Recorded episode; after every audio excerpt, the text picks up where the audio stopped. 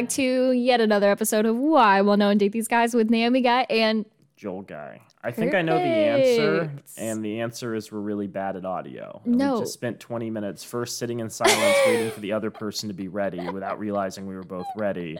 And then Naomi's microphone wasn't working. It was a red LED instead of a green one, and it was muted on the audio recording. All I had to do was press a button. And then all she had to do was press a button to unmute it, and I kind of slapped my forehead and exasperatedly groaned. And then we started recording while Naomi poured drinks, and it wasn't actually recording both of our audio tracks. It's been a morning, y'all. You know what? It's only like 9:45 in the morning. We're both tired. We've been working hard this week. I think that's fair. But before we get into details on that, we are a podcast on sex, love, and relationships among the millennials, Zoomers, and Gen Alpha, which I guess they're like a year old now. The whole point of this podcast was for me to be the Zoomer perspective, you to be the millennial perspective. Do we need to bring in a third Gen Alpha? We need to bring in like a 5-year-old. Yeah, exactly. Naomi, let's try a drink for the day.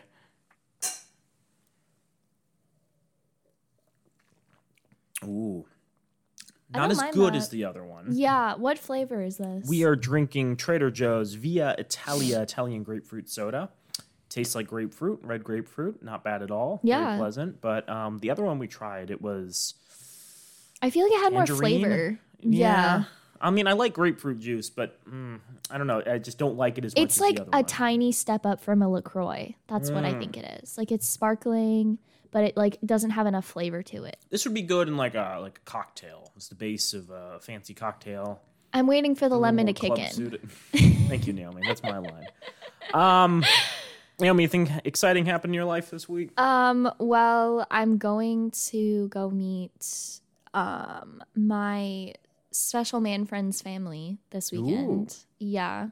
We're going to go to San Diego and do that. Just like a quick 2-day trip. I've been working like most of this week nannying because I got a new job. So that's been exhausting. Joel, what's up with you this week? 13 to 14 hour days. Not pleasant. Kind of hate it. Boy, it takes a lot out of me. And I have so much respect for people who work 60 plus hours a week and keep it all together. No, it kind of sucks. Don't. Especially because my schedule this week was 5 a.m. to 6. I mean, hypothetically, I ended at 6. I was leaving at 7:30 a couple of days. It's frustrating because you get home and you really don't feel like doing anything but sleeping. And I can't do much in terms of personal life when that's the case, especially when you're trying to get holiday shopping and last-minute stuff done. Oh, my God, the holidays are coming. Yes, this is, I thought, a holiday-themed episode, given the seasonality of the topic.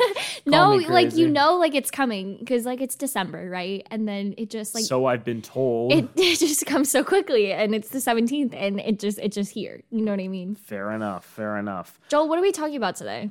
I wanted to talk about relationship goals. # relationship goals. # date these guys. Wait, what was that? It was, It was one true pairing, OTP. Do you remember that?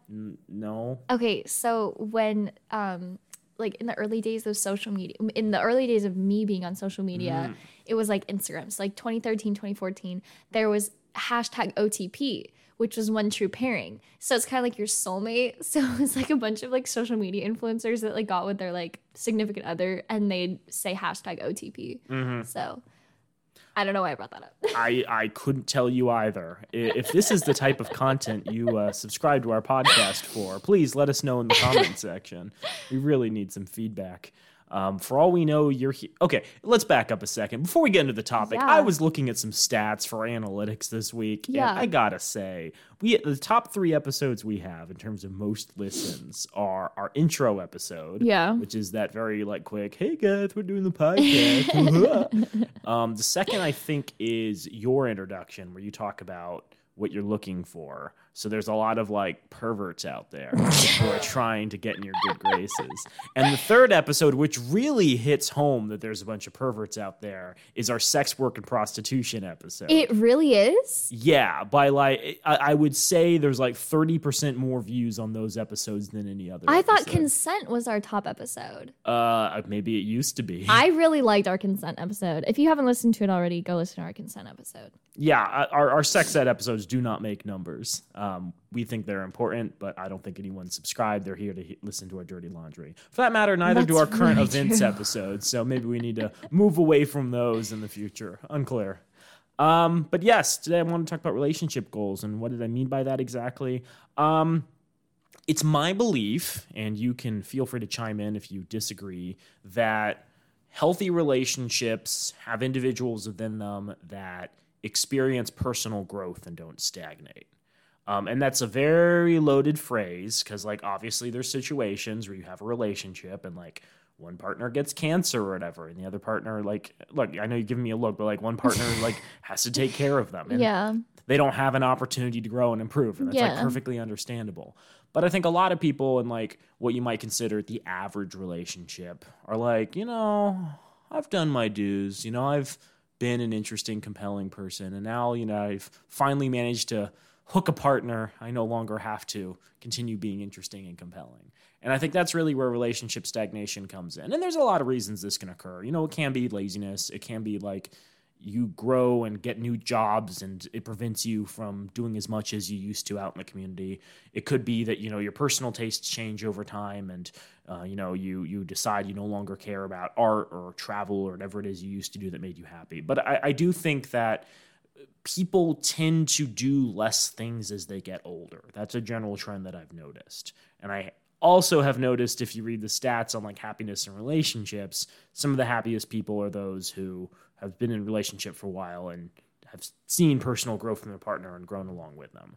So it's my personal opinion, correct me if I'm wrong, that it is important in a relationship to set goals for improvement. And given that the New Year's is coming up, I thought it was worth talking about personal goals we have as well as relationship goals we have. Does that make sense? I, like, understand what you're saying. I do think that you're correct that, like, there's stagnation in relationships and it doesn't always create the best atmosphere for, like, two people working towards, like, I think, okay, my personal belief is that two people come together and, like, have a romantic, like, relationship, a friendship, a, like, all these things combined, not just, like, individually.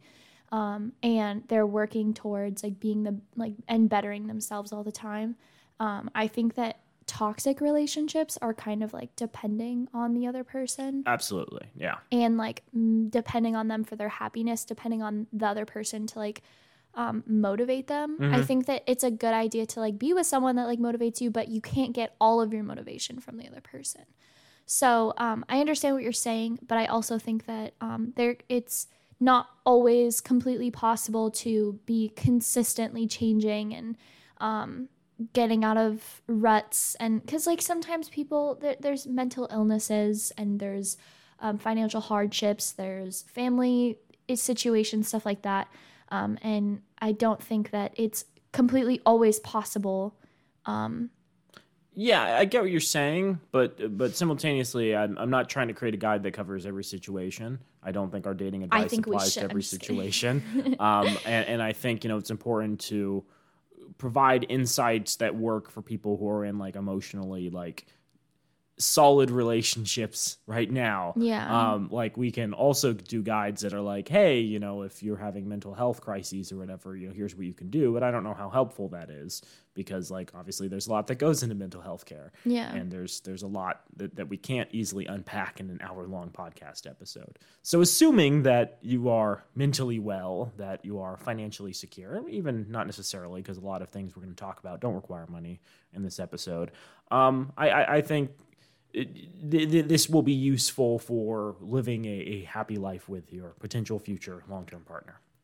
So I did want to talk a little bit about the common mistakes that lead to boredom in a relationship. There was an article in Bustle by Carolyn Stepper from May 19th, 2021, where she cites a number of therapists and doctors talking about some of the things they've noticed that lead to boredom. And I want you to notice if there's any common themes here. I think there's a common theme, at least one. Maybe you notice more or you disagree with my assessment. So number one is you only have surface level conversations. Couples talk about the day, the weather, and what they did at work, but never go any deeper than that. According to therapist Cohen, it's a habit that can easily create a sense of disconnect and even boredom because you're never talking about anything new. If you fall into this rut, it'll help to ask each other more open-ended questions as a way to have conversations about meaningful issues and topics you haven't necessarily covered before. While you can't expect to get deep and philosophical every single day, you can prevent boredom by having better convos on a more regular basis. Number two would be stop making an effort. Another common mistake is thinking a relationship will naturally continue in a positive direction. The truth is that all relationships take consistent work and input to remain vital and satisfying. Rafi Bielek, a relationship counselor and director of Baltimore Therapy Center, says, even if you're happy, you can't sit back and coast. Instead, it's important to invest energy into each other by talking more, supporting each other, and checking in. Do these things and it'll help your relationship stay fulfilling and happy. Any disagreements so far? Both of those things seem pretty obvious to me. Yeah. Number three, you put off personal goals. Of course, while investing in a relationship takes a lot of time and energy, it doesn't mean you should forget about or put off your personal goals. In fact, if you're not pushing for the kind of life you want to live, you will get bored. Dr. Josh Klapauer, clinical psychologist, tells Bustle, do you want to go to grad school, write a book, travel more often? Don't forget about your goals just because you have a partner. If you have something you're working towards, it'll help keep life interesting, and that will in turn keep your relationship interesting. I think that's important, too, because, like, if your partner is deeply opposed to you pursuing your goals, I think that could be such a serious red flag. Yeah. Now, I think there could be situations where someone's like, I want to travel, and their version of travel is spending their life savings and depleting their accounts. And I can understand if a partner would want to push back. But in general, if you, casually bring up to your partner, hey, I'm thinking of going back to, night school, taking some classes. Hey, I'm going to go do some art with some friends. Yeah. Hey, I'm going to start hiking more in the coming year. And they're like deeply discouraging of that. That can mean they don't want you to improve and be happy. Okay, reverse the roles. I've also seen one person pushing the other to do more. Mm-hmm. And the person... person A pushing person B to do something more, but person B resisting and saying, no, I need to put more time and effort into the relationship. I don't know what that means. What does that mean to you? Okay, so I've seen this, among my friends. They think that, their relationship is going to go, super far and, they're going to get married and they're going to have children together. So they're like, obviously, I'm going to put off my personal goals because this is my first priority. Marrying this person, having children with this person is my first priority. So I'm going to go out of my way to make sure that my personal goals happen later in life, if they ever happen, and I'm going to put this relationship first and foremost in my mind. Oh, man. Yeah. I don't know how I feel about that. I mean, I do know how I feel about that, and I don't like that. Yeah. But, I can understand the intention there. I don't know. My perspective is this. It doesn't hurt having a backup plan. And no, it never does. That sounds bad, but, people change over time. Yeah. We've discussed this. Even people's, sexualities can sometimes alter over time. So, the odds are not bulletproof. The odds are not 100% you're going to remain in a committed relationship with one person your entire life. Sorry, that's just the way things work out. It's totally possible you go years before realizing there's something fundamentally incompatible with another person. Yeah. Maybe you didn't want to have kids or you really, really wanted to have kids. Maybe your idea of handling finances was completely different than the other person. Maybe you wanted to live closer to your parents and they wanted to live in Hawaii, right? There are some big things that need to be worked out. And I think a lot of strong relationships can work through these things and sacrifices can be made. But again, the idea that you would put all of your energy, all your colloquial eggs in one basket. And you're saying it as if they need a backup plan. I don't even think it needs to be a backup plan. You should be an individual. You shouldn't be a couple first. You should be an individual in the relationship in order to have your, get the most out of yourself and then go into the relationship. That's my fundamental thoughts about relationship. Yeah, I see what you're saying, and I don't. Again, that's kind of where my mind is. At the same time, though, I'm skeptical of anybody pushing kind of an individualist philosophy.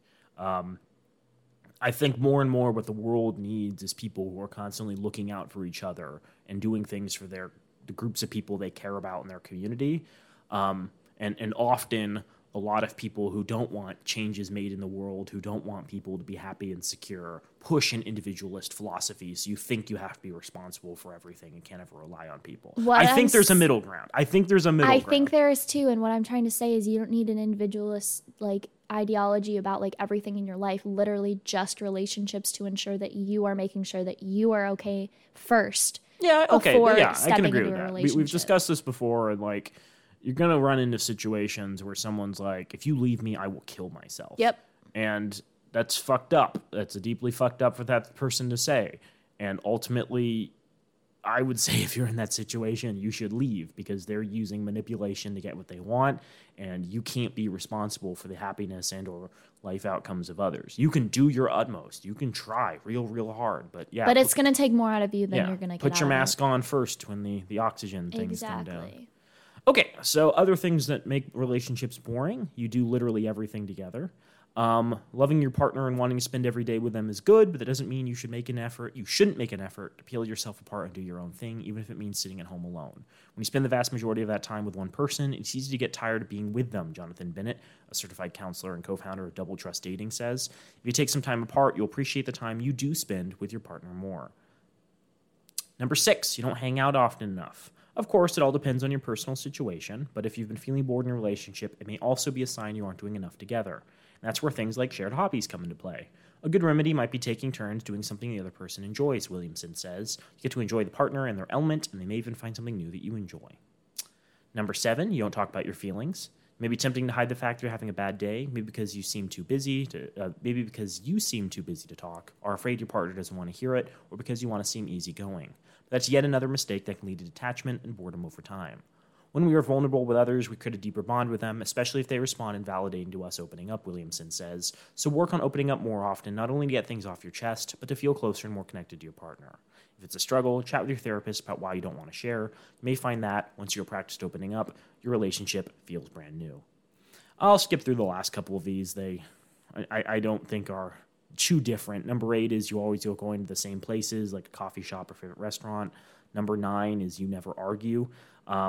Don't know how I feel about that, but the argument there is you should be able to speak your mind. You shouldn't let stuff fester. You should have discussions about things.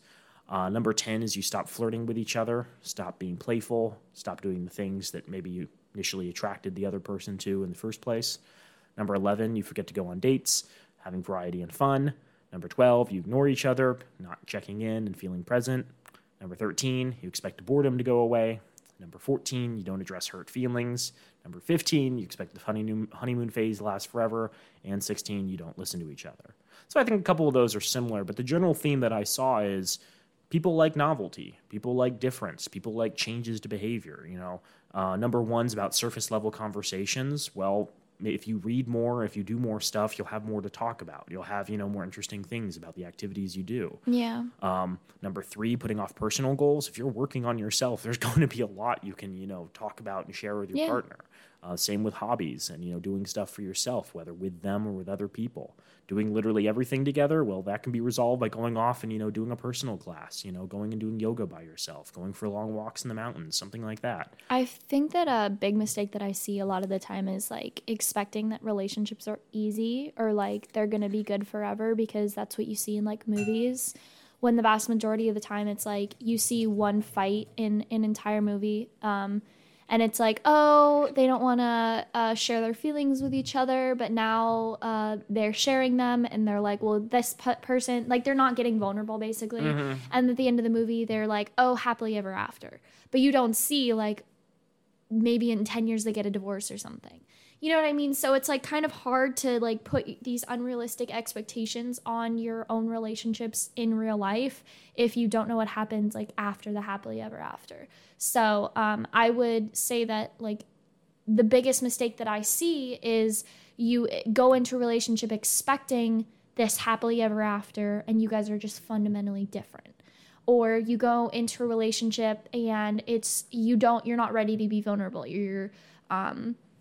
You don't want to put in the work to a relationship. You're not addressing your hurt feelings. You know what I mean? You don't want to listen to the other person. You shouldn't be in a relationship if the relationship is just based off of, for instance, attraction towards the other person.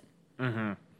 Yeah, I think one of the biggest issues in media is there's a lot of things about relationships that can't easily be depicted. If you have a movie that's a love story, it's going to use a lot of visual and storytelling shorthand to depict the love story. It's going to cut out a lot of the monotony, you might say, that comes in relationships. A lot of the time it might be you two making dinner together in your kitchen. It might be you two sitting on the couch. One of you is reading a book. The other is, on their phone. It might be the two of you, sitting in silence as you drive places to go do things. like that seems obvious that's a part of the relationship, but movies just cut all that out. Every single scene in a movie has to be them doing something exciting, you know. Yeah. Playing paintball at Coney Island. It's them hiking in the woods. It's them, you know, pretending that they're a couple and shopping for furniture at Ikea. It's always, you know, action and activities and excitement.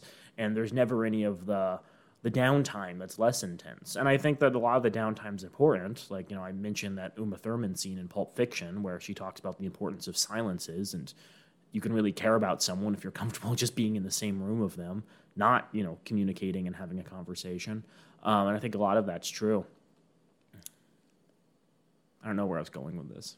I don't know either, but you sounded really confident. I appreciate that. Yeah, so again, I would say, okay, yeah. So movies, of course, have to adopt this, you know, visual and storytelling shorthand in order to accomplish the goal of the audience being like, oh, they love each other. And I think that's very misleading because people who absorb this material think they want a relationship because the relationship is where you go have couple fun at IKEA, not a relationship is this combination of events, this combination of life activities, some of which will be more boring, some of which will be more exciting. But it does set unreasonable expectations about the experience they're going to have in a relationship. And I think people can quickly sour when they're like, oh, it's not all fun and excitement. I actually have to have tough conversations with people. I actually have to do things and plan things. I don't know. That's kind of where my head is at right now. I agree with you. Okay. Yeah. I think one mistake that a lot of men make is, and I'm going to use this term and cause some controversy. Do it. They leave the emotional labor to their woman partner. I would agree. This is for heterosexual relationships, but if we haven't used the phrase emotional labor before, it's the idea that there is a lot of work that women do in heterosexual living arrangements. I'm sure this happens in homosexual living arrangements as well, but it's a little easier to identify the problem in a heterosexual setup. Where it's not just women do more chores around the house, it's also they have to kind of mentally keep track of so much more than men do. Yeah. Things like remembering when people's birthdays are, remembering to purchase gifts for individuals, scheduling events with friends to keep things together. And a lot of the time, the guys kind of off-source that responsibility to their partner. Remembering where the milk is in the fridge. Right. So like they kind of always have to be on and present throughout the year doing all these things while the guy can, you know, just forget about it.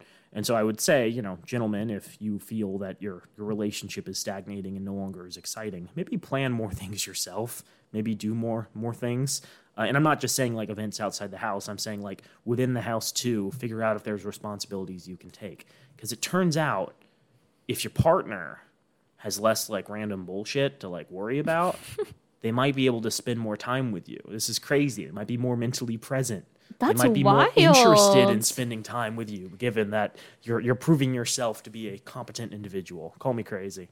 So yeah, I do think boredom happens in relationships. I think that's like perfectly natural. I don't think that's something that people should feel bad about. But I do think that if that's the case, you need to think, you know, how can I kind of restore that level of excitement? How can I get, you know, people more interested in me again?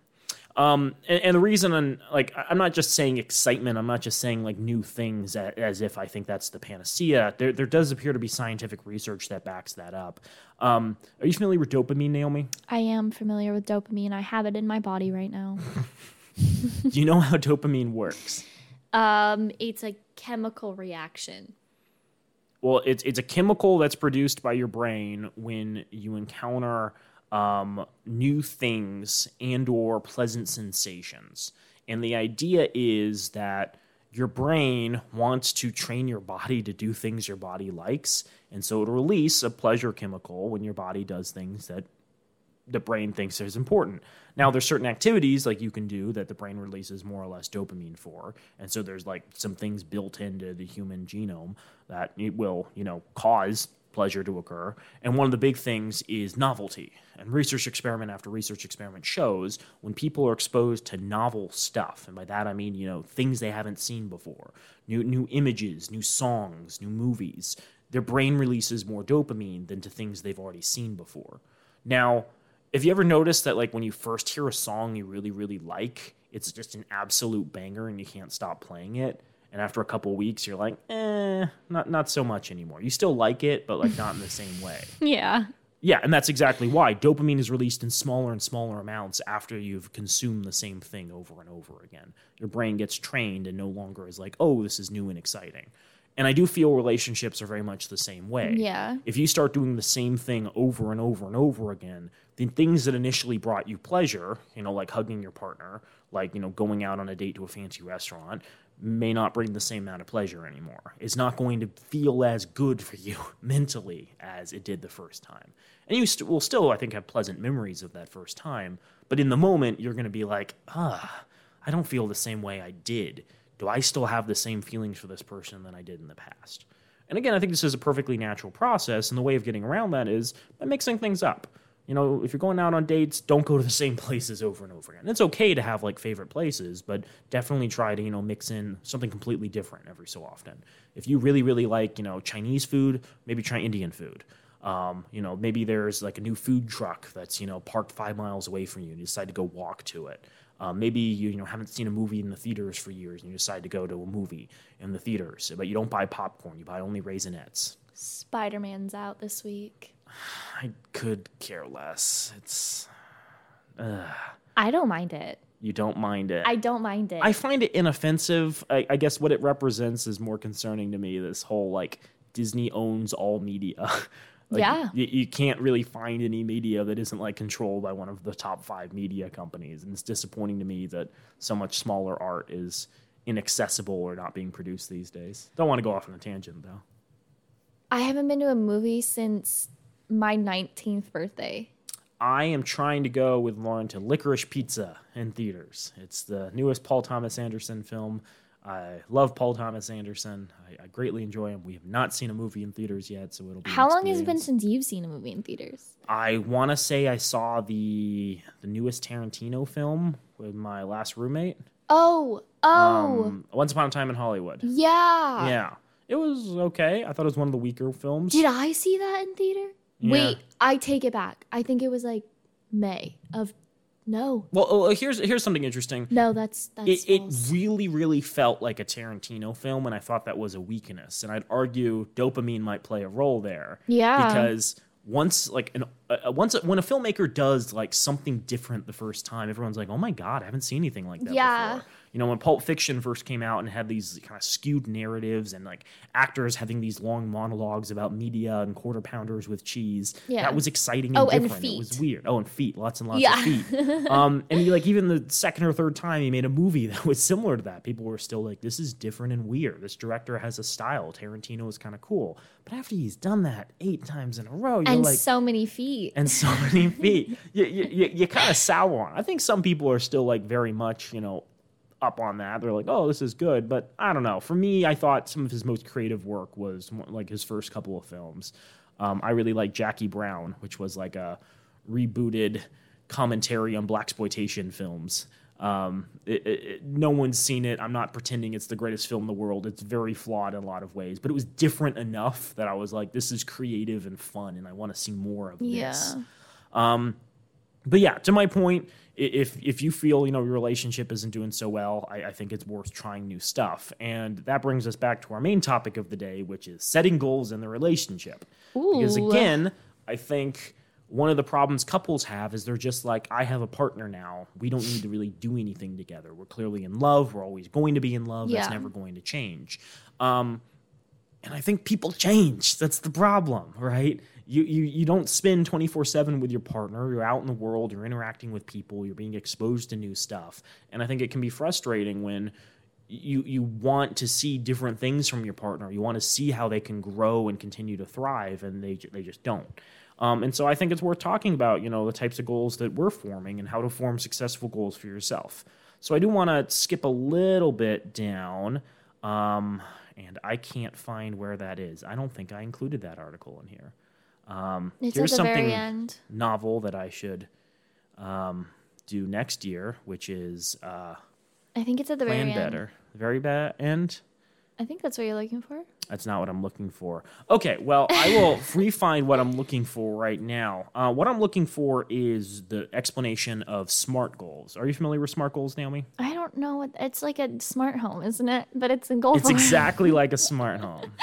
Okay, so the idea is a lot of people set goals on an annual basis. Every year in December or maybe early January, they come up with a list of things that they want to do in the coming year. And often, more likely than not, they either forget about their goals or give up on them really quickly, after a month or two. Yeah. There's a big surge in gym memberships at the beginning of the year. Oh, yeah. And all of a sudden, that drops off. I don't know if that's going to be true with COVID, but, we'll see. People seem to have thought we've gotten past COVID, which is, fundamentally untrue. But the idea is if you want to have successful goals, you should structure them in a specific way. You should make them, quote, unquote, smart. And that is specific, measurable, achievable, relevant, and time-bound or time-oriented. So what are SMART goals? Well, SMART is an acronym you can use to guide your goal setting. Its criteria are commonly attributed to Peter Drucker's management by objectives concept. The first known use of the term occurred in November 1981 in a fascinating issue of Management Review by George Duran. Since then, Professor Robert S. Rubin from St. Louis University has written about SMART in an article for the Society of Industrial and Organizational Psychology. He stated that SMART has come to mean different things for different people, as shown before. But the idea is, and this applies for your personal and professional life, if you structure your goals in this way, it's much more likely that you'll actually achieve them. And that's really important because a lot of people have goals. A lot of people have dreams and aspirations that they just never actually reach at the end of their day. So what does it mean for a goal to be specific? Well, the goal should be simple, it should be sensible, it should be significant. It needs to be something where if someone else were to hear it, they'd be like, oh, I know exactly what you're talking about. It shouldn't be like, I want to run more, right? That doesn't tell us much. What is more? Maybe you're already a marathoner. Maybe you already run Ironman. Does that mean you want to run 500 miles a day? What exactly are you trying to say? What is more? So I would say if you're trying to make a goal that's specific, that involves around running, you should be like, I want to get to the point where I can run 10 miles in one stretch. People know exactly what you're talking about, right? It's specific, it's simple, it's sensible, and it's significant. It's clear, this is something people want to focus on. It's also measurable. Measurable meaning that it's something you can quantify. It's not like I want to be better at X, right? I want to be better at love languages. What does that mean, Naomi? Tell me what you think that means. I want to eat all the aphrodisiacs, and then I want to give someone a gift, and then I want to give someone a hug. Chocolate, tomatoes, oysters, everything. Yeah. So measurable should mean, there's some kind of measurement you can apply to it. It doesn't have to be like a number measurement. I'd say, in terms of fitness goals, it's really helpful to have specific measurements. I want to go to the gym 100 times. I want to run 10 miles. I want to lift 150 pounds in my, overhead press. I think you can also have it measurable as measured by other people in your life. I want other people to think of me as a better partner. I want other people to, compliment me for how I've grown as a parent. I want other people to, say behind my back how much they, are jealous of my relationship style. I don't know. Damn. I would say that's not necessarily measurable unless other people are informing you, but you can also understand how it could be measured. Last week, I was talking some mad shit about how you were such a great partner. Damn. I hope people talk mad shit about how great I am as a partner. Goals should also be achievable. They should be something that's actually attainable. This can vary, but I think a lot of people are like, I'm going to lose 100 pounds this year. And if you look at all research about how much weight people lose, there's a tiny, tiny fraction of people who can lose that much weight. I mean, it helps if you weigh 500 pounds to start, but well, it does. It's a little bit easier as a percentage of your body weight. If you weigh 100 pounds, it can be hard to lose 100 pounds. Okay, keep going. But yeah, it needs to be achievable. I think it's good to set early life goals where you're like, I want to be an astronaut or something. It's less clear in this economy that there's limitations, but I think it's maybe a little unrealistic to be like, I'm going to go to Pluto this year on a rocket ship. Yeah, I don't. NASA just touched the sun. Yeah. What? NASA just touched the sun. Why?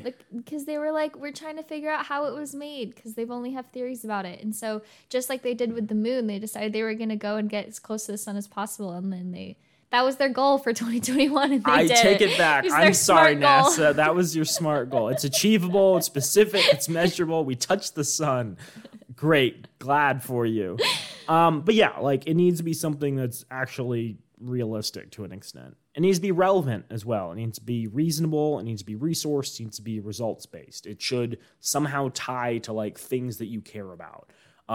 Some people will look at lists of other people's goals and steal stuff. And unless other people's goals like actually align with your interests, I don't feel that's a useful thing. The important thing is your goals should actually matter to you, because if they matter to you and align with your other life interests, it's going to be easier for you to make time for them, and you're going to care about accomplishing them more. You know, if someone else wants you to lose 100 pounds, you're not going to care as much as if you personally want to lose that weight. If someone else wants you to be a better partner, it's not going to matter as much as you wanting to be a better partner, right? So it needs to be something you actually care about. And finally, it needs to be time-bound. It needs to be time-based, time-limited, time-cost-limited, time-sensitive. It needs to be something where not only do you know what the final outcome is, as in it's measurable, but also you need to know when you're going to have achieved that final outcome. You know, by May 31st, I'm going to have a draft of my book done. By December 31st, I'm going to have given $100,000 to charity, right? Like, these are specifically time-bound things. Now, if you set yourself too intense of a time limit, maybe you're not making it realistic. So all five of these do have to interplay. They need to be specific, at the measurable, same time, achievable, relevant, and time-bound. If you cut out any of them, it's not going to be as effective. There has been the argument that the SMART acronym is too limited, and so some people have proposed you change it to SMARTer, including evaluated and reviewed. And so by that, you should get someone else to evaluate you on a consistent basis and see whether or not you're reaching your goals, because maybe your brain's going to start saying after a while, well, you know, you're not going to the gym as much, but you're making such great progress. Maybe you don't need to. And then, you know, you slowly stop going. And then at the end of the year, you're nowhere near where you wanted to be. Get someone else who can, you know, give you feedback consistently. And I think that's really important if you want to achieve goals too, is letting other people know, so you kind of have that commitment already made in public. There's some pressure there. And then finally, review, to have someone else, you know, assess whether or not you've reached the goals you wanted to reach at the end of the year. Don't do it yourself, or do it yourself if, you know, you're embarrassed and don't want to discuss this stuff with people. But it does help. Thank you, Naomi. It does help if you're looking at those goals with another person to kind of objectively determine, one, did you structure your goals properly? And maybe that was one of the problems why you didn't achieve them. And then two, how can you better structure them and benchmark them moving forward if you still care about achieving them? Does that all make sense? Yeah. I actually learned about the CDC SMART objectives in one of my classes this semester when we were talking about community health evaluations. Mm-hmm. And so just interesting that you're putting this into goals. That was interesting. Yeah, but I think what's helpful here is, while it was initially introduced as a management tool, this can definitely apply to your personal life, and it can definitely apply to relationships. Yeah. It's not something that's limited by, you know, the context of business. It's like Crucial Conversations, while it was designed for workplaces, it can work just as well in your personal life as well. So with that in mind, Naomi, I want to talk about our personal goals for the year. And I wonder if you have any of them. Okay, well, I didn't really have any goals going into this year. I'm going to talk to you about that. This will be quick then. No, going into like 2021, I didn't have any goals. Survive. I was just like, yeah, survive, raw dog life. No, I think the only goal that I like definitely did have was I wanted to read more. Nice. So, what a bad goal. How many books? How many books by the end of the year? I learned this year that it was a bad goal. That was, I think I like to make vague goals so that if I don't achieve them, I'm kind of just like, okay. Mm-hmm. Anyways, so a few of my goals for this year is some professional goals of mine is I'm still like currently in my third year. I'm halfway through my third year at ASU. Out of four. Three out of 10. 3 out of 10, yeah. God, why would you say that? Only good vibes in the universe. 3 out of 4 years. So I'm going into my spring semester next semester, obviously. So I'm interning on a research project. So I'm actually like figuring that out right now. I'm in the process of, you know, getting the emails and the meetings and the stuff figured out. Of course. I also want to intern at a community health center this year and keep my GPA high. I did keep my GPA high this semester. So. What's high? Do I have to go into specifics? You don't, but I would say if you want to set a realistic goal, actually apply a number there. I will be graduating cum laude. Wait, what's magna?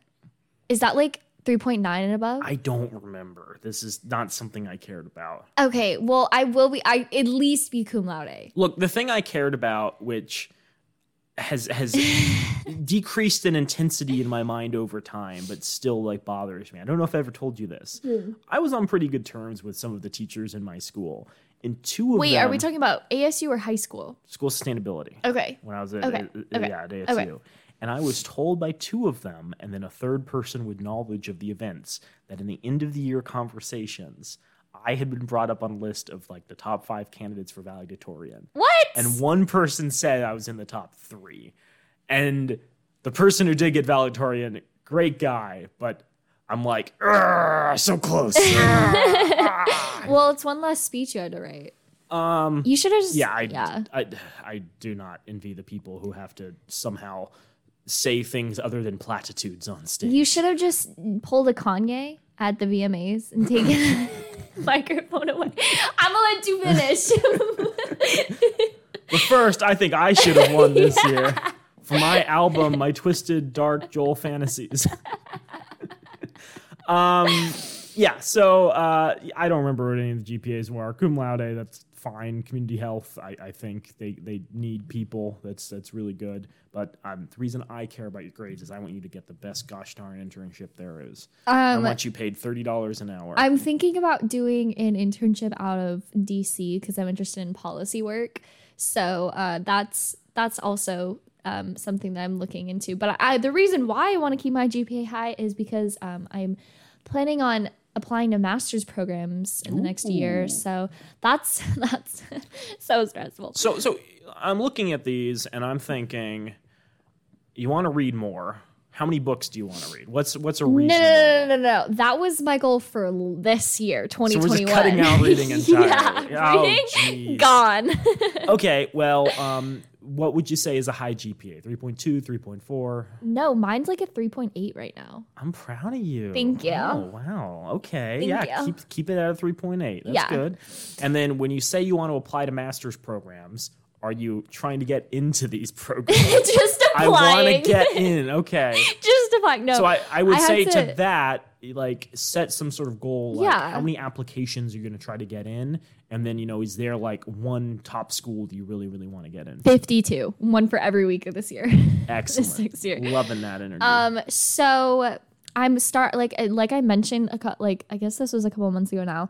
I'm going to be applying to a couple of schools in London because that's like my first choice. Like anywhere in London, basically. It's a 1-year program, public health. Why are you... My disdain for London is well recorded. Yeah. It's not a great city. All I'm going to say is that I want to be based out of Europe, and London has really good public health schools. I thought you were going to say it has really good insurance. That too. I don't know if that's true about London now. That's no longer part of the EU. Oh, I forgot about that. Yeah, this is going to be a weird time for you. So maybe stop looking at London and look at Germany or Greece. Spain or Greece. Yeah, ooh, Greece. Rome? Ooh. Oh. Okay, anyways. So that was... those are like professional goals. That was my professional goals category. More personal goals. So I feel like in past relationships that I kind of like have pushed the other person to be the best person that they can be and not allowing them like the room to like try to be their own like best person, if that makes sense. Because like I see their potential and I'm like, okay, I can like give you suggestions on how to be the best person. And that can become toxic. That can become stressful. Yeah, it's stressful. It can become toxic because if the other person doesn't want to change, if the other person doesn't want to like be the best version of themselves, if they're good where they are, it can, which Joel just said, always be changing. Never be stagnant. ABC. So that can become really stressful. And I feel like in my last relationship, the other person didn't want to change. And they didn't think that. This is kind of hard to explain. I feel like the other person didn't think that changing was possible as fast as change is possible. So, like, if one week I was like, I really like gummy bears, and the next week I said, like, oh, I really like sour gummy worms, they'd be like, stick to something and that's keep with it. That's a contradiction. Yeah, basically. You can't like two things. Everyone gets one thing they like. Exactly. And it's like, I feel like I'm not changing, like, so freaking rapidly, but I do change pretty often. Like, you're constantly changing into a new version of yourself. It's kind of like a new season of I don't know. What? You keep going. I don't know. A new season of like a TV show. Okay. So it's like season 1, season 2. You know what I mean? Mm-hmm. So, anyways, that's how I feel. So, like, I need a new cast. I need a new costume, stuff like that. Yeah, that kind of happens, and I think is one of the reasons a lot of TV shows go down in quality over time. You know, once you've reached multiple seasons, they try to repeat the same things people like the original series for.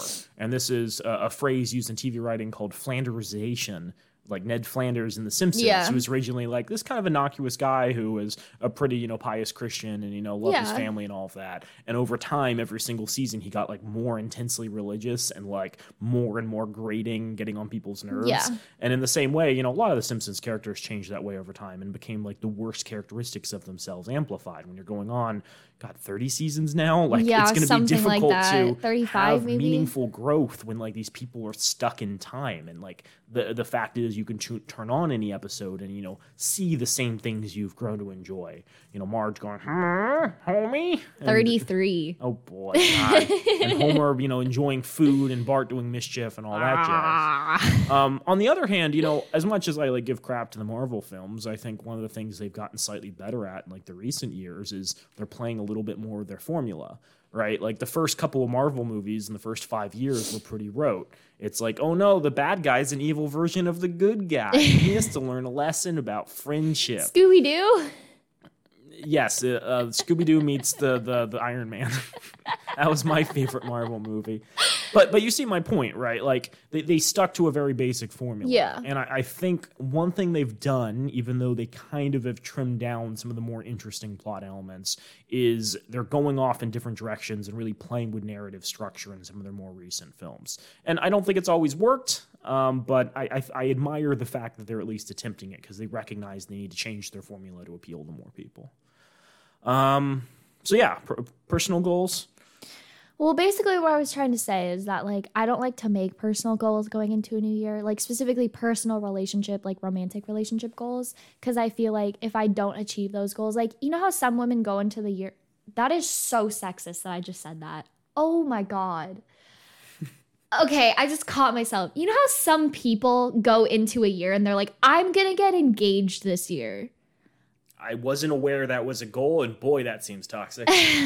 Well, and they're, like, not even in a relationship come January 1st. Yeah. So I don't want to be one of those people. So my main goal for my personal relationships this year, specifically friends, is that I would like to find more good people. I think it's incredibly important to, like, surround yourself with supportive, uplifting, vibey people. And I think I need more of that in the new year. I think that because of COVID and taking away literally over a year of, like, my college career and, like, learning online, it was really hard for me to find those new connections that you're supposed to find in college. And so now I'm just trying to create, like, a bigger network of people and ensure that, like, I'm surrounding myself with good quality people. I'm trying to find the name of it, but you're reminding me when you said, like, some people start the year trying to get engaged. Yeah. There's, like, an Owen Wilson film coming out soon. No. Have you seen that trailer? Is he still making films? I didn't even know he was. I don't hate him as an actor. I love him in, like, Wes Anderson stuff. He was good in, like, Marley and Me. It was, like, it. Well, I'm trying to find the film. I don't know when it's going to be released. Oh, my God, there it is. Okay, it's Universal Pictures' Marry Me. No. And the premise of the film is this famous singer is going to get engaged to her boyfriend live on stage in front of millions of people. But oh my God, the night of this performance, it's discovered he's been cheating on her with her assistant. Wait. And so Owen Wilson is in the crowd at this performance, and she decides she's going to marry a random person in the crowd and picks Owen Wilson instead. Naomi, the reason I bring that up is we need to watch and review this movie and get super drunk while doing it. Okay, I agree with this plan, but I do think that Owen Wilson is Owen Wilson in every film. Oh, wow. But two... Marley and Me? Stop. But two, why have you told me about this plot before? Why do I know this plot? I don't know. Is this like every single like Disney movie ever though? It's certainly interesting. It's a twist on an old... It's certainly interesting. Okay, we both are very bad at impressions. Let's not push our luck. Okay, anyways, to finish up what I was saying, I feel like in the past I tried to pressure a lot of like personal relationships when I make goals. And so now I like just try to collect good people. When it comes to romantic relationships, I enjoy. Certainly, Governor, I'm going at that. Didn't we literally just say no more impressions? What street? Read all about it. Naomi sucks at relationships. That's why I had to psych relationships for this podcast to work. This is true. Without horrible, long-lasting trauma, we would not be here. Oh my God, I need therapy. So I enjoy good company. Tuppence for your thoughts. Oh my God. Should we just cut all this out? But, no, keep it in. But I'm not married to the idea of being in a relationship anytime soon. So I think it's important that I'm like fully healed from my last relationship. Obviously, I literally just aired out my dirty laundry. So. Pee you. So obviously, I want to like be fully healed before entering my next one. I think I found many ways to heal. One of them being therapy. Another one like taking time for myself and not like pressuring romantic relationships with another person yet. I have to admit that I have been spending time with someone, but it feels more of like a healing relationship than anything else right now. I feel like it's helped me a lot and ensured like a mutual healing because this person's also going through something really similar right now. Deep breath. Wow. Great. I'm glad to hear that. I think that those are all important things. I think it would be helpful to... I don't want to put pressure on you, but I think in terms of like romantic relationships, it might be helpful to set yourself some goals. You know, if you feel uncomfortable doing certain things with a partner, maybe you consider progress to be getting to the point where you actually feel comfortable doing those. Well, those aren't like New Year's resolutions. Those are just overall life goals right now. And you can do that too. We don't have to say these are only New Year's resolutions. Oh my God, I'm crying. We don't have to air this out on the podcast. I agree with you though. I cut this out of the episode outline, but one of the things I was going to talk about was the concept of impossible lists, which is a concept I stumbled across in, 2013, 2014 when I started college.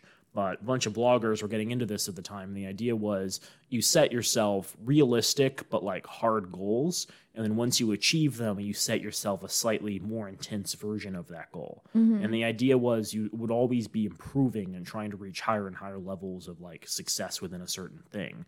And like it sounds as though it's like a very Silicon Valley survival of the fittest kind of mentality. Well, in 2014, it probably made a lot more sense. Now we kind of look back and we're just like, oh my God. Well, I mean, the example the guy was giving was like, I want to run a mile. I want to run 3 miles. I want to run 6 miles. Yeah. And then, I think last time I checked, he was like up to a half Ironman.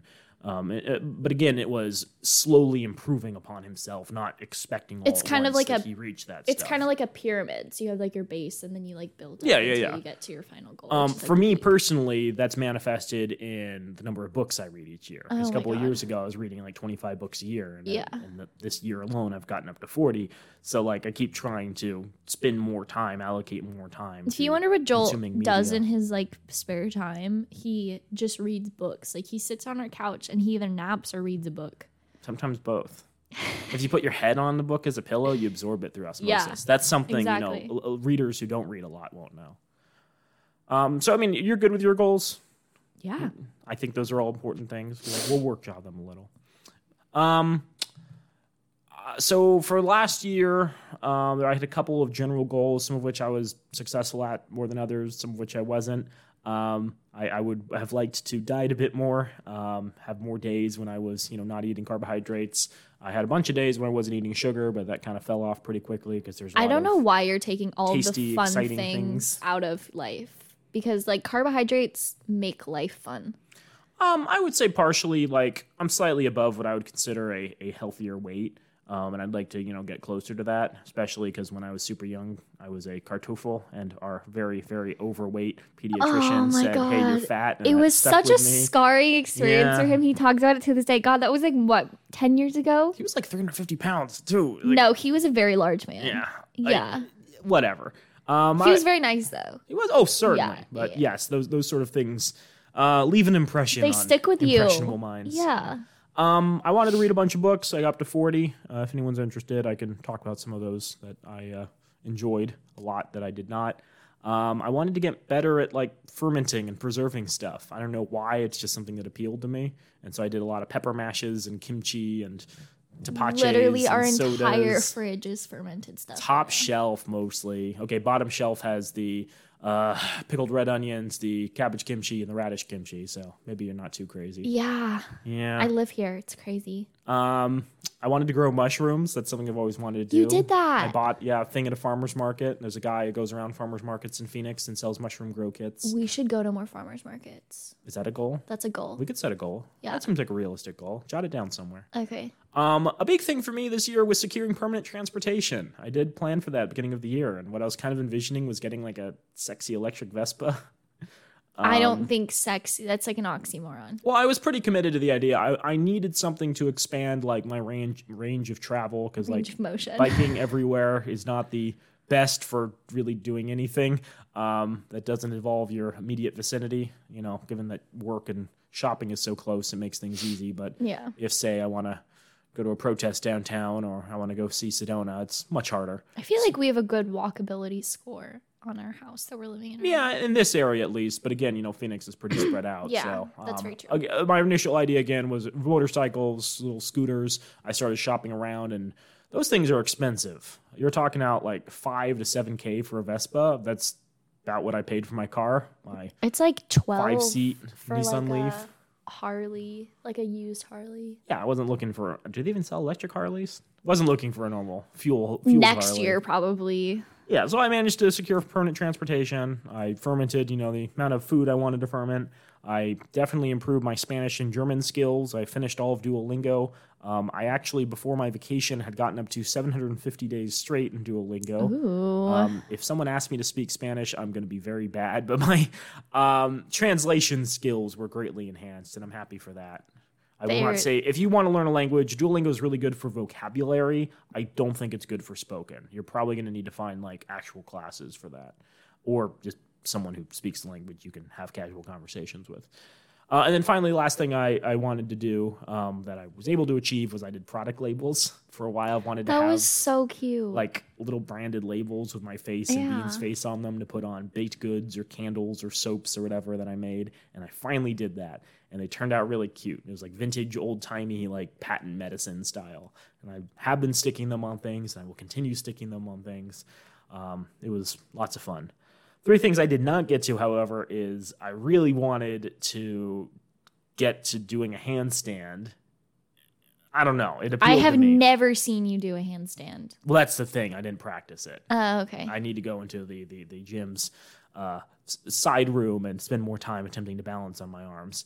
I never got around to that. I would say it was not a specific goal because I wasn't setting myself practice sessions and being I will have practiced 15 times and whatever. I've had several ideas for books rattling around my brain for a while, and I never got around to finishing outlines for either of those this year, which was a goal. And then I had some fitness goals, certain bench press PRs that I didn't reach. But you know what? I survived the year. I'm perfectly happy with that, and it's given me impetus for moving into 2022. 2022, I've set myself, I think, a couple more specific ones. I'd like to lose some weight, get close to my goal weight. I'd like to visit the gym or do some exercise at least 100 times throughout the year. I want to make vinegar. I had some really, really good vinegar when I was abroad, and I want to start doing that at home. It seems like a weird thing, but vinegar is basically just spoiled wine, so it's easier than you think. Spilled wine. Spoiled wine. It's like kombucha without the flavor. Yeah. Well, the sweet flavor. Yeah. I want to do more soap making and canning in preparation for the apocalypse. I did a trip last year, and I'd like to do something else, maybe not as big, but just getting out of Arizona, seeing the world. I saw Venice before it's completely flooded. Maybe I need to do a bucket list of other places around the world that are going to be decimated. We should do like flight alerts. You know how you can do that? Like on, like you can set up like destinations, and then when there's like a very low rate, but then it's kind of like you kind of just have to get in your car and go to the airport kind of thing. You know, I spent some time in Hawaii, and I could go back to Hawaii. They do direct flights from Arizona these days. Put mom in your suitcase; she'll love you. I believe the cheapest time of year is February. Interesting. Food for thought. It's coming up. Food for thought. It's time to get a bidet, Naomi. We're gonna reach this goal. Are you disgusted? No, you don't like. Why? You've never wanted a bidet? No. Maybe this is too much to share on a podcast. I want to do some pull-ups, read some books, visit Monument Valley, drafts up some stuff, clean all the books off my table, having read them all, and get really good at tarot readings. Yeah, just some general stuff. I have more specific outlines. That was the stuff I figured I was worth sharing. But then I talked to Lauren about things that we wanted to do. The conversation was prompted when she was scrolling through my phone and saw one of my lists that had goals on it. And all she saw when she was scrolling through it was drive a boat. And she was like, I want to do that. So we're going to go find boats somewhere and drive boats around. Oh, probably like... Lake Pleasant, Lake Powell. Yeah, I think maybe even Canyon. Yeah, I mean, Tempe Town Lake has like kayaks. That's not the same. No. I want the power of a car motor propelling me through the water. Okay, idea, Hawaii. Oh, don't tempt me. That'd be cool. We both agree that it'd be good if we had more conversations about different aspects of the relationships. We've had awkward conversations before, and I think we're pretty good at it, but there's still a lot more I'd like to know about her. And then finally getting good at sushi. Oh my God. I used to work at a sushi restaurant, and I was pretty good in industrial sushi production. Yeah. But doing it at home with a non-industrial rice maker and less than stellar ingredients might be a little harder.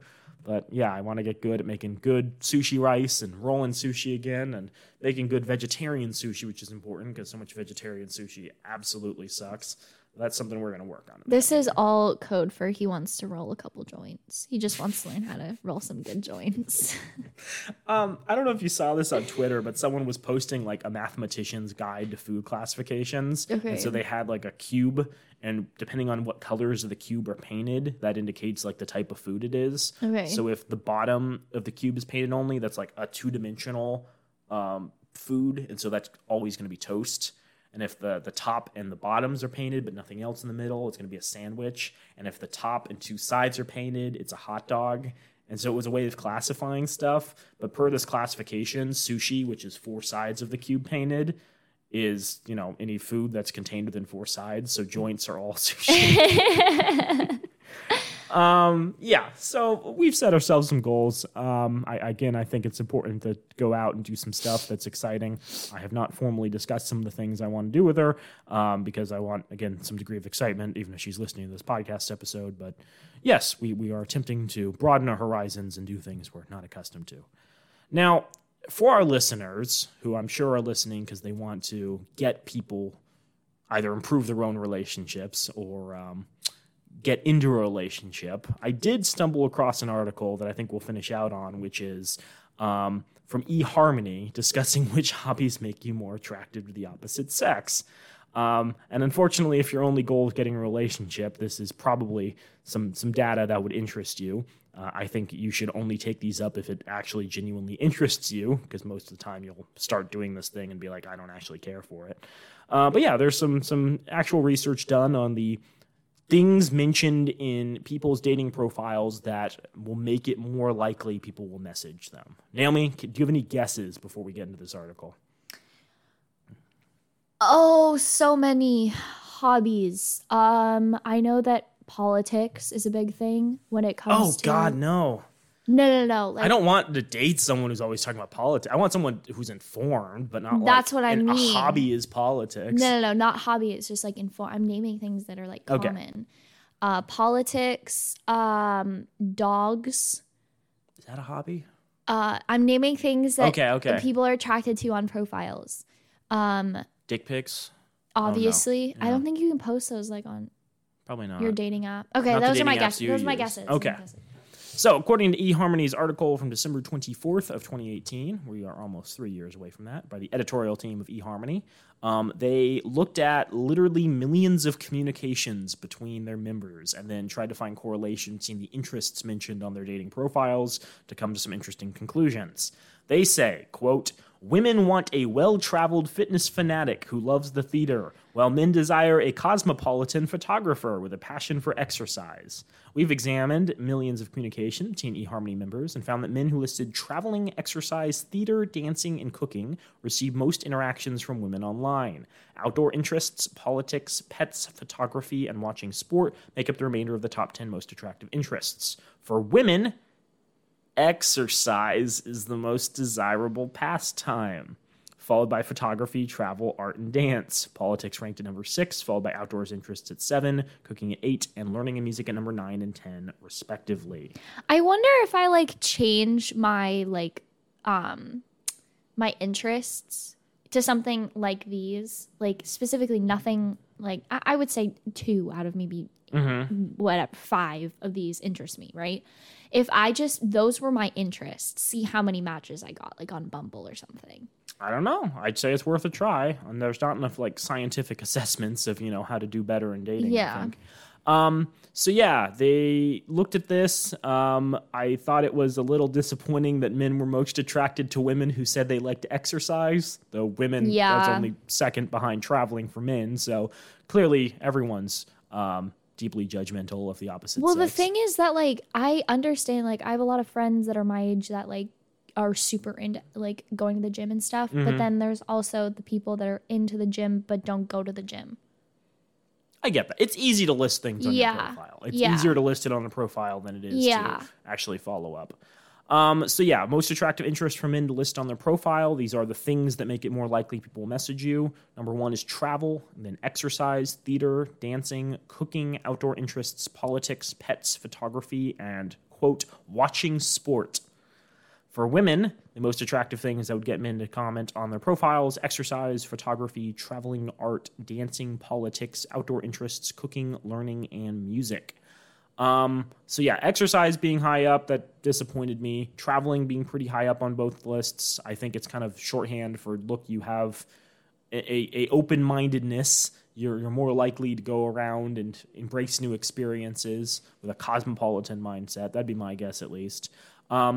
One thing I thought was interesting was a lot of women will say they don't like guys posting fitness pics, like, you know, shirtless photos on their profiles, but they also really like exercise. So I guess the insinuation here is, I want to see like you playing rugby with your bros on your profile. Yeah. But I don't want you to like be taking shirtless photos, because shirtless photos, I think, like imply straightforward, I want to smash.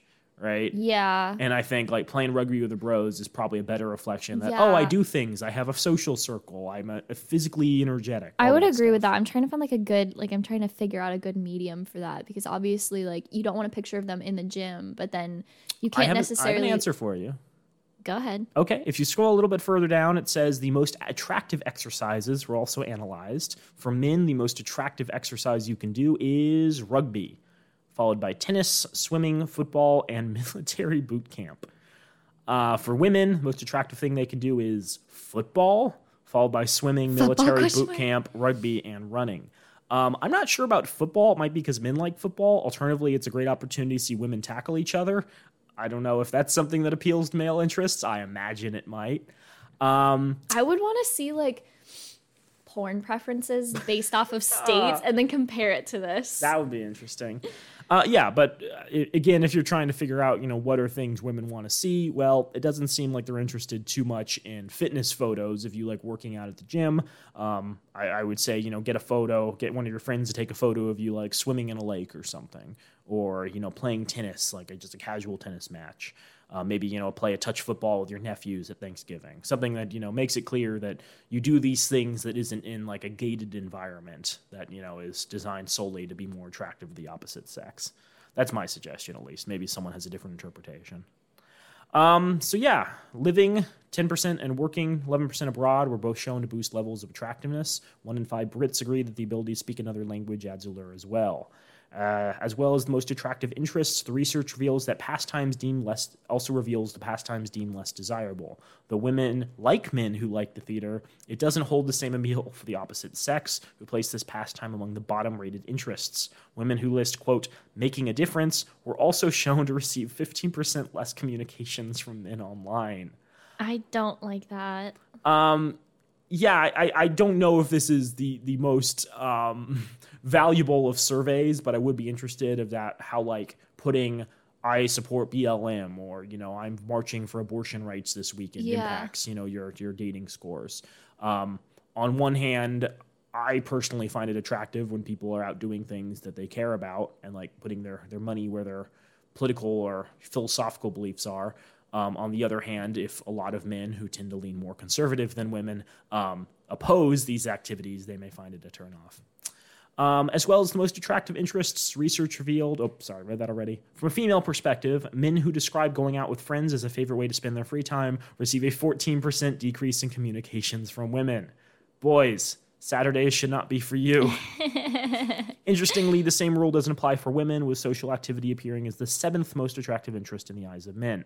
So, I'm not sure why women are so firmly opposed to men going out with friends. I think maybe it indicates you don't like to do anything but drinking. No, I think that for me, at least, like if I add you on social media or something after we've talked on a dating app and all I see you do is like going clubbing or something, and like you don't really seem like you always are in a social circle and you don't really have a lot of time like for yourself, if that makes sense. Like you're not spending a night like just watching TV or something.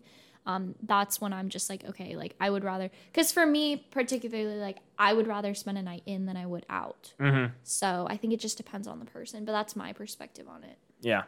One last thing, the mention of hobbies more generally was also shown to impact interactions between singles online. The total number of hobbies and interests listed by men has a stronger effect on page views and invites, indicating it's beneficial for them to feature 6 or more hobbies. The converse is true for women, revealing that more than 4 listed hobbies can make them less appealing for men. That I found was interesting. So the more variation you have in your hobbies, the less attractive you are. For women. Yeah. Yeah.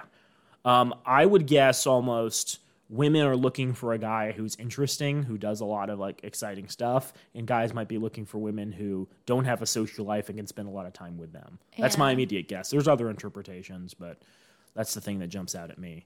Unfortunately, then eHarmony gets into this weird like evolutionary psychology discussion of what men are looking for in women, which gets kind of gross. Men look for women who will be the healthy and attractive partner to pass along their genetics, which will create the best possible offspring. You sound like that one guy. That's why we're attracted to good looks. We want to ensure the offspring will be healthy and attractive as well. I want my baby to be so hot. I want my baby to be the most attractive baby in the world. You sound like that one kid, the annoying kid from Jimmy Neutron. I don't remember which one. Carl? Yeah. Oh, okay. Yeah. When men see that a woman is interested in exercise, food, dancing, and family, it suggests that she will be able to physically carry the offspring. Yeah, great. Thanks, eHarmony. There's a reason no one uses your service anymore. So that's how I wanted to finish this up. Again, if you are trying to pick up hobbies in the coming year to make yourself more attractive or make yourself more interesting for your current partner, those are the things we would suggest. Again, don't do it if you're just doing it for the simple purpose of smashing. Do it because you actually care about those things, because I think those are fun hobbies. Those are things you can have a lot of enjoyment with. Life's too short to do things simply for the bang, as the kids say. So just to finish up the episode, we do have some fun episodes coming next year. We have a list going right now. We have a lot of guests planned. So we're going to be talking about dating with disabilities, dating in other countries, dating in busy cities, dating in small towns. Real life, true experiences. We're going to share it all. We're going to have tough talks with people from the streets. Be real and intense. The streets of Tempe. Yeah. The streets of Redlands, California. Ooh. Yeah. So we're excited. I think we are definitely going to be introducing a bit more variety into our show to prevent it from stagnating in the coming years, because we take our own advice, believe it or not. We do. Yeah, shocking. We do look at analytics. We do also want to make sure that our content is good for, we're not just making it for ourselves to listen to. So, Okay, so I think this is probably going to be dropping soon. I don't know. We'll probably make an appeal on social media as well. But we would like to get over 1,000 total views on our podcast before the end of this year, December 2021. If you could download a couple of episodes, help our metrics up, that'd be greatly appreciated. Even if you don't listen to them immediately, we would like to see a little more engagement, just so in the first 9 months of our existence, 7 months of our existence, we set ourselves some arbitrary goals, and we'd like to reach them. And if you can support us by leaving a review, leaving a really anything in response to the work we do, we greatly appreciate it. That helps us reach more people. We are over 950 right now, so please help us out. We're so close. We love you. Thanks so much for listening. We hope you enjoy your holidays, whether you celebrate Kwanzaa, Christmas, Hanukkah, candle nights, Joel's birthday, big Christmas celebration. Do it well. Be safe, but eat, drink, and be merry.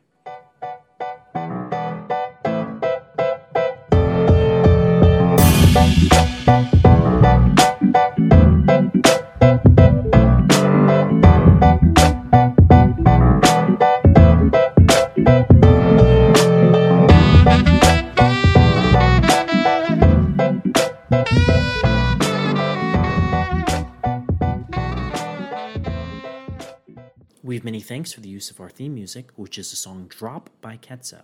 You can find more of their music online at ketza.uk. You can also find Date These Guys online on Twitter and Instagram at Date These Guys, or visit datetheseguys.org. If you have questions for the podcast or want to be a wealthy sugar parent, send an email to datetheseguys@gmail.com. If you're looking to make an impact in the world, this show strongly recommends Planned Parenthood, a nonprofit organization that provides reproductive health care in the United States. Planned Parenthood provides birth control, long-acting reversible contraceptive implants, clinical breast examinations, pregnancy screenings, prenatal care, testing and treatment for sexually transmitted infections, and abortions. They also do great work for those who are lower income. 4/5 of their clients are at or below 50% of the federal poverty line. Both Joel and Naomi are monthly donors to Planned Parenthood. We hope you will be too.